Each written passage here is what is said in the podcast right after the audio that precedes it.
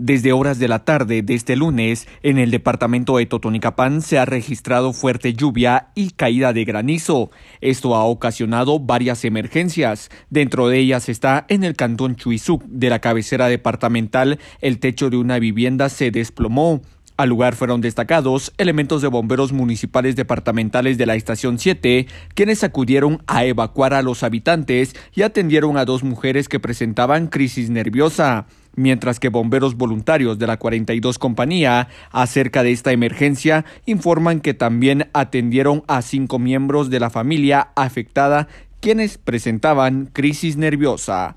Desde Emisoras Unidas de Totonicapán informa Jimmy Chaclán, Primera y Noticias, Primera en Deportes.